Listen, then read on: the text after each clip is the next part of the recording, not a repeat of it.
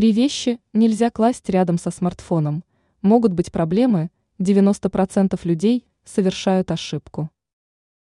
Некоторые вещи категорически запрещено класть рядом со смартфоном, предупреждают эксперты. Это может привести к перегреву устройства и другим проблемам. Что нельзя класть рядом со смартфоном? Во-первых, нельзя хранить между смартфоном и чехлом деньги и банковские карточки.